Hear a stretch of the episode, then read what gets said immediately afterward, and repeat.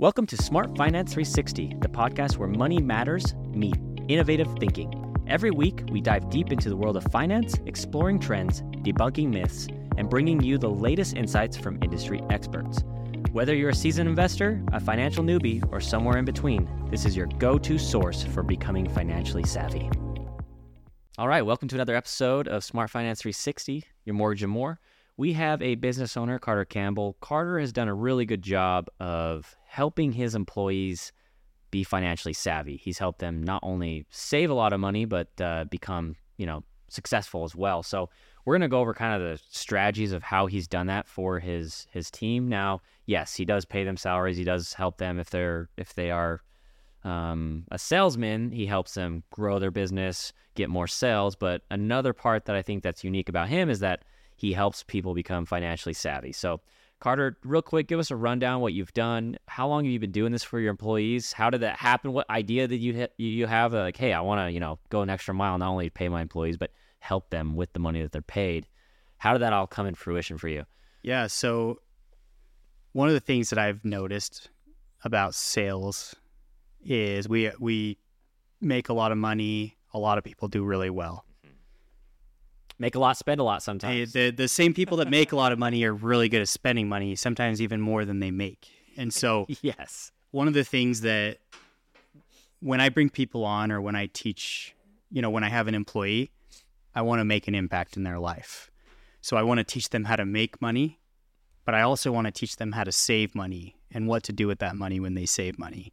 So a huge factor for me and I think to make a lasting impact is to not only teach people how to make money, but to actually do something with it mm-hmm. and to actually be able to step away someday and be able to retire or be able to give something to their family um, and have you know generations that can survive off of that or at least be able to just do what you want when you are done working. Yeah it's great. So what are some long-term goals specifically that you help them with kind of their their journey on on saving their money? Yeah so one of the things that you know once you start figuring out like hey I've got this process.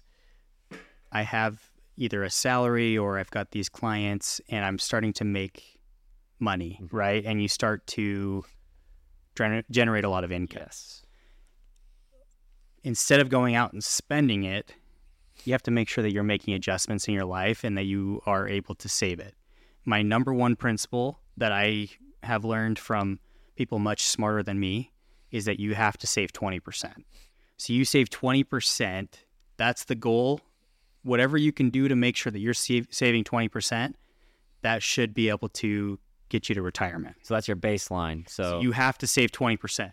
Now, people that are more advanced and, you know, you get to higher levels, you can save more than 20%. Mm-hmm. Um, the, the ultimate goal would be to live off of 20%, right? That you're only spending 20% of your money to live off of. Yeah.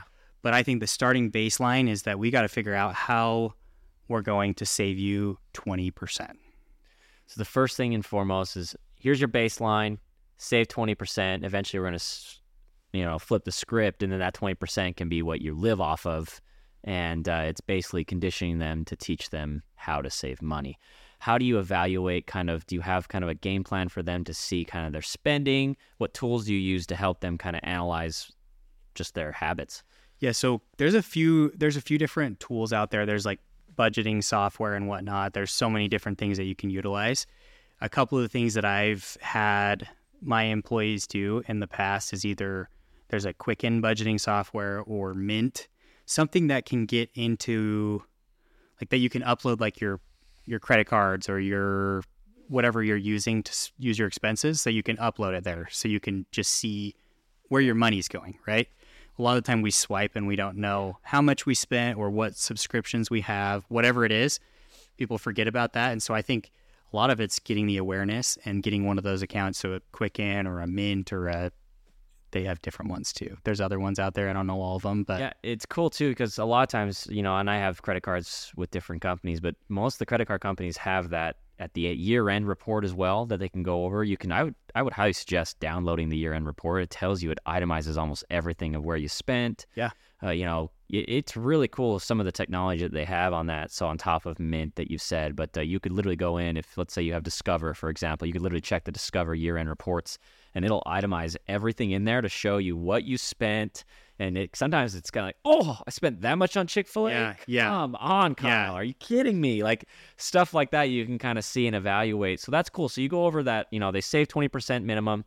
You kind of go over the their spending habits. Yeah. And then do you hit you know certain goals for them to help them kind of structure out? Hey, lay off the Chipotle or what? Yeah, yeah. What's the So 20% is the minimum. Now you have to reverse engineer how am I going to save that 20%? So if you're not saving 20%, you've got to figure out how you're going to do that. So a lot of it's awareness, you know, so you get into your software, whether it's Quicken or Mint, and you say, hey, I'm spending this much on dining out, I'm spending this much on different subscriptions, or Amazon. Amazon, you know, you can spend so much money on there and they make it so easy so easy? like you it's crazy how much people spend online that they just aren't even aware It's about just so it's so quick. It's so easy. Yeah, I mean, I, I even see at the end of the month, I'm like, oh, what what was I doing? It was just because I had to. I had something at the top of my head I need to buy real quick. I know I needed it real quick. Went as fast as I could. Checked out. I probably should have waited and shopped a little more to see if I could save a little bit, maybe Yep. you know. But it compiles the stuff that you purchase. So yeah so basically, self awareness is huge So on that piece. self-awareness is probably you know one of the biggest steps and just figuring out you just got to figure out where your money is going right if you're not saving it where is it going and now you look at okay i'm spending this much here this much here this much here. What do i want to spend?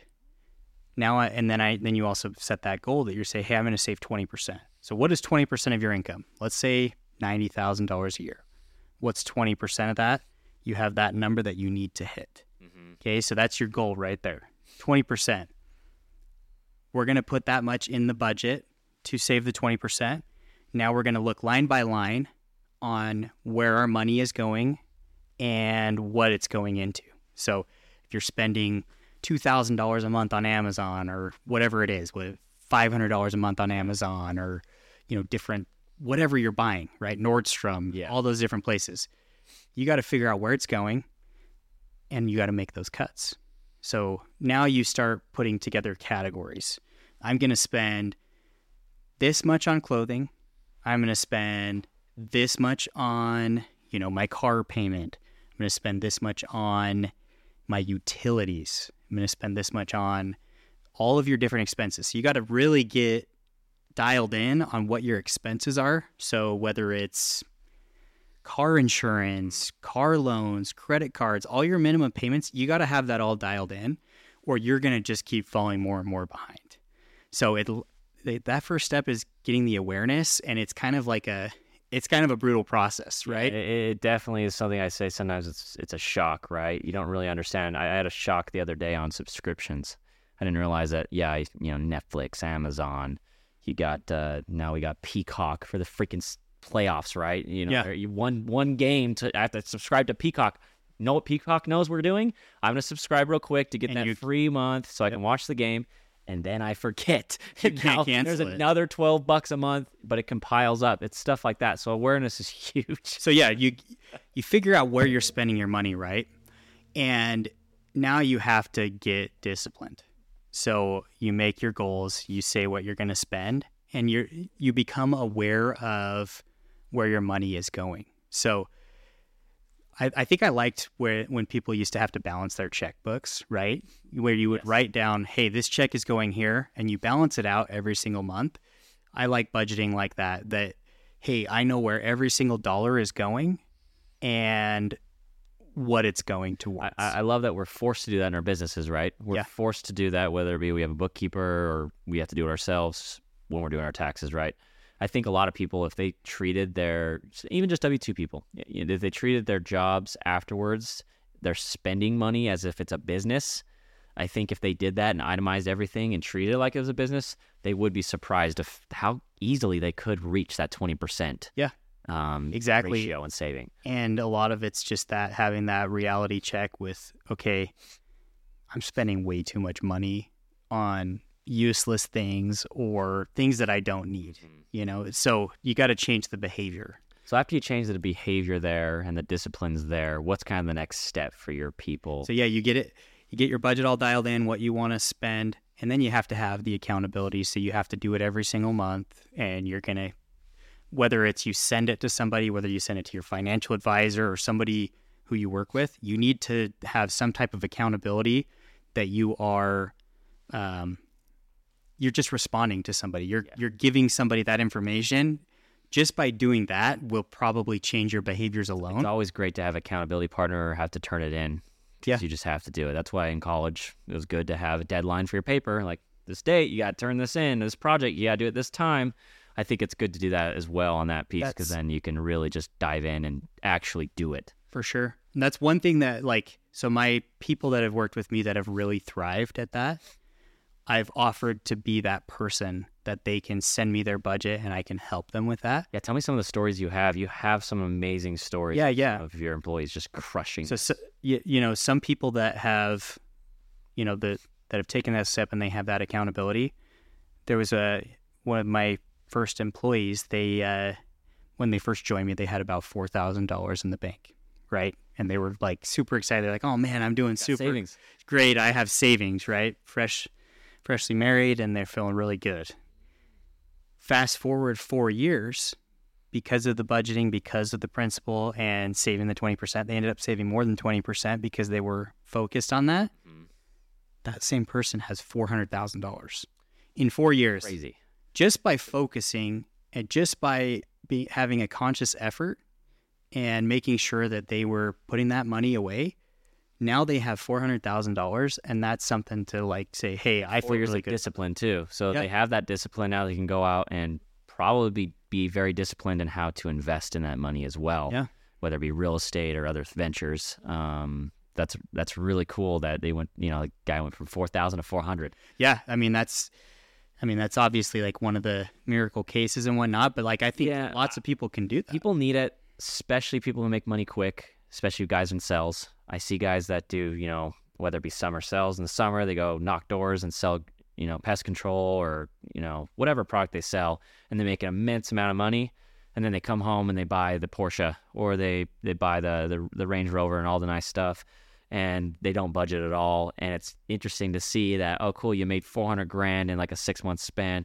You just spent 350 of it and you see that a lot.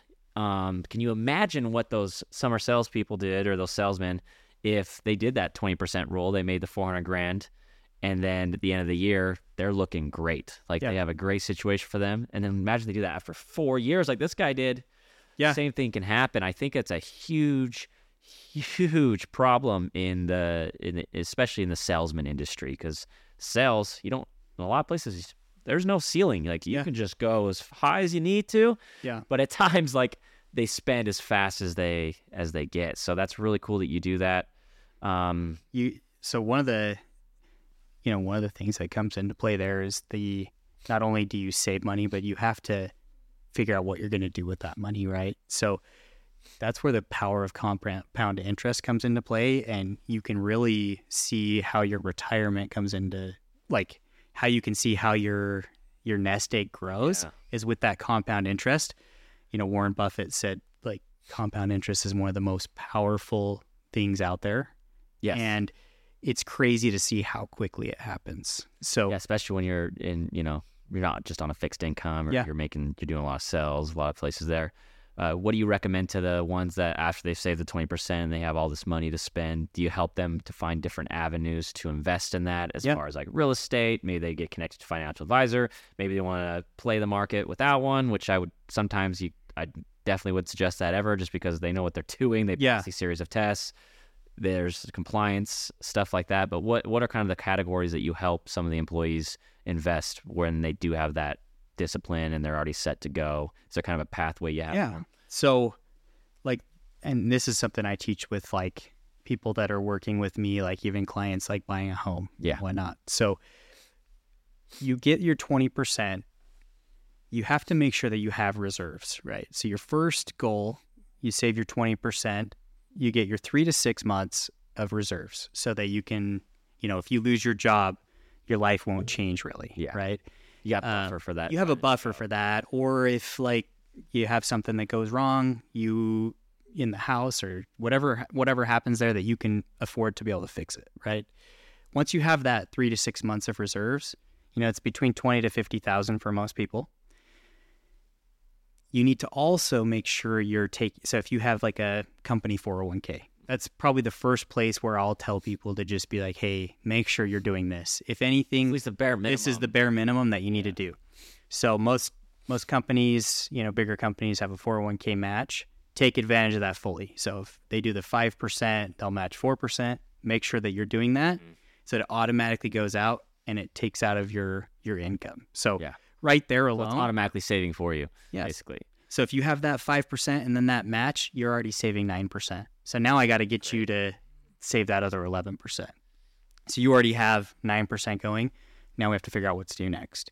So once you have your 401k maxed out or whatever you're doing there on your employer match, then and you have your reserves, you can go into the stock market, right? Mhm. Stock market is not for everybody. You know, I'm not a financial advisor. All I would say is for the common investor is that you can buy S&P 500 stocks and you know, you can't go wrong there. Um, you know, you just follow that just follows whatever the market does, right? So if the market all goes up in the S&P 500, your stocks go up. If it goes down, it goes down. For people that can't pick stocks, which is me and everybody else out there, like pr- besides the people that are, you know, geniuses in the market, for the most part, you're you're not going to be able to pick the right stocks. You're going to lose a ton of money if you try to pick a stock that goes wrong or you get a stock tip. That's just not what you do. You know, you don't want to follow that. So you could invest in the S&P 500 or or something something like that an ETF where it has an entire group of stocks, right? And so it follows an entire market. So obviously consult with your financial advisor on that because they may have better better information there, but if you're if you don't have a financial advisor, that's probably what what I would do if I were going into the market. Yeah, I mean, and I would do. Um, and then once you are doing that, and once you develop a little bit more, then you get a little you get into working with a financial advisor and and getting more specific in the stocks. But you don't invest in the stock market until you hit those first couple. yeah, it's like graduating on. Like once you're disciplined, Exactly. You can show you can do this. You show you can essentially follow a roadmap. At the end of the road is you know investing on this piece, and depending on the person, me personally, I'm very very good at what I do, which is mortgage loans. Yeah. I would never tell someone to go to a financial advisor talk about mortgage loans because I know I know more than the financial advisor about mortgage loans. Yeah, for sure. it. So I say the same way for getting into the stock market. I have a financial advisor that I use. Yeah. He does a great job. I highly suggest that to clients as well. Um, but that is a good point you made of some of the people that may be a lot more financially savvy than me. They can figure it out. You know, good luck, right? You Yeah, know? exactly. But uh, you know that that's that's that's a great thing that you offer for your employees to give them a roadmap to help them save money and not only save, they actually learn a lot, discipline, and then how to invest. So phenomenal thing you're doing. I wish all employers did it. I think it's a great thing for to offer for working at a company Yeah. is having this rolled out. But uh, that's why you're successful. That's why you do what you do. But uh, thanks so much. If anyone's listening to this and you're wanting to learn a little bit more about being financially savvy, uh, feel free to visit more of episodes on the podcast. Uh, feel free to reach out to us as well. We can get you in touch with some financial advisors, CPAs, professionals, mortgage loan officers, etc. So, thanks, guys. Thanks, Carter. You're the man. Kyle. Have a great one.